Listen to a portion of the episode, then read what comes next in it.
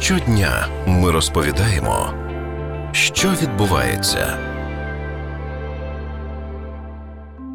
Хмельницький, Сталін, Шевченко та Меркель.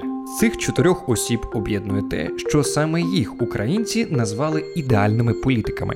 Дослідницька агенція ФАМА за підтримки фонду офіса Конрада Аденаура в Україні провело опитування, метою якого було визначити образ ідеального українського політика. Серед іншого, респондентам пропонувалося назвати видатну особистість усіх часів, яка підходила б е, для цього визначення. Серед інших називали Маргарет Тетчер, Леоніда Кравчука та Леоніда Ярослава Мудрого, Вінстона Черчилля, Леоніда Брежнєва та інших. До десятки лідерів потрапили семеро українців, одна німкеня та двоє діячів радянсько-російської політики. Причому на заході України помітно переважає підтримка В'ячеслава Чорновола та Степана Бандери. На півночі Хмельницького та Грушевського, в центрі та на півдні у трійку лідерів потрапив Іосиф Сталін. А на сході в трійці найчастіше згадуваних російський цар Петр І.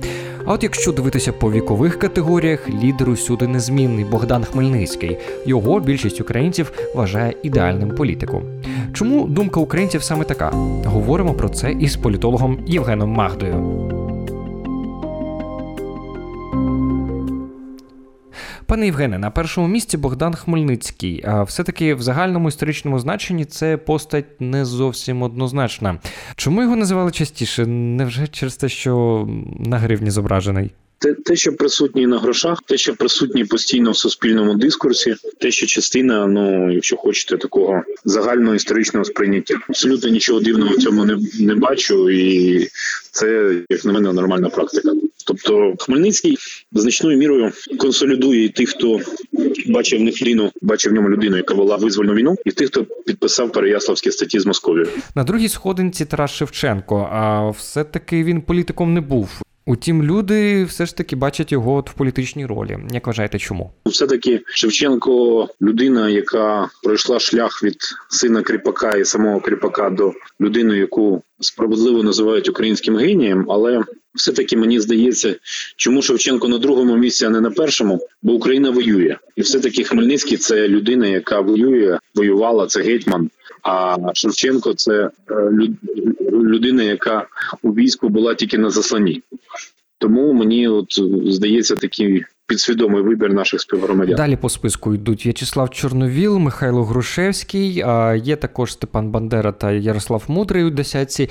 І є лише одна жінка, що цікаво, і це не українка. При цьому йдеться про Ангелу Меркель. Ну вона постійно у нас присутня з одного боку е, в інформаційному дискурсі. З іншого боку, якби була ще при владі Даля Грібауска, це президент Литви, я думаю, що швидше потрапила б вона. Меркель. Ну треба розуміти той той факт, що українське суспільство достатньо патріархальне і воно живе своїми ну в принципі законами консервативним.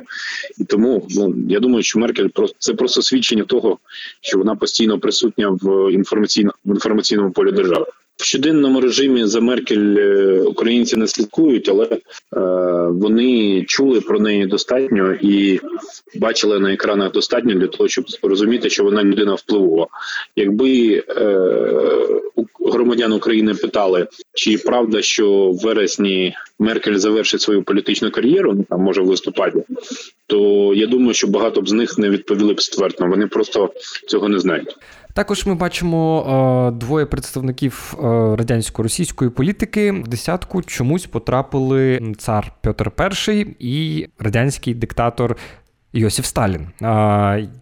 Чому так? Ну не складно здогадатися, що на формування цього сприйняття впливає впливає середня школа. Якщо дві третини десь наших громадян так приблизно, а може й більше, закінчували радянську середню школу, то чому ми маємо дивуватися?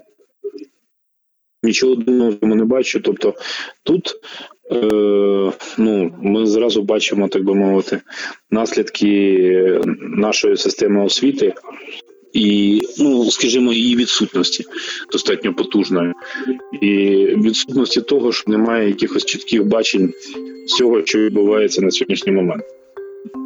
Тобто ці, е, ці погляди вони сформовані дійсно середньою школою і ще старими підручниками.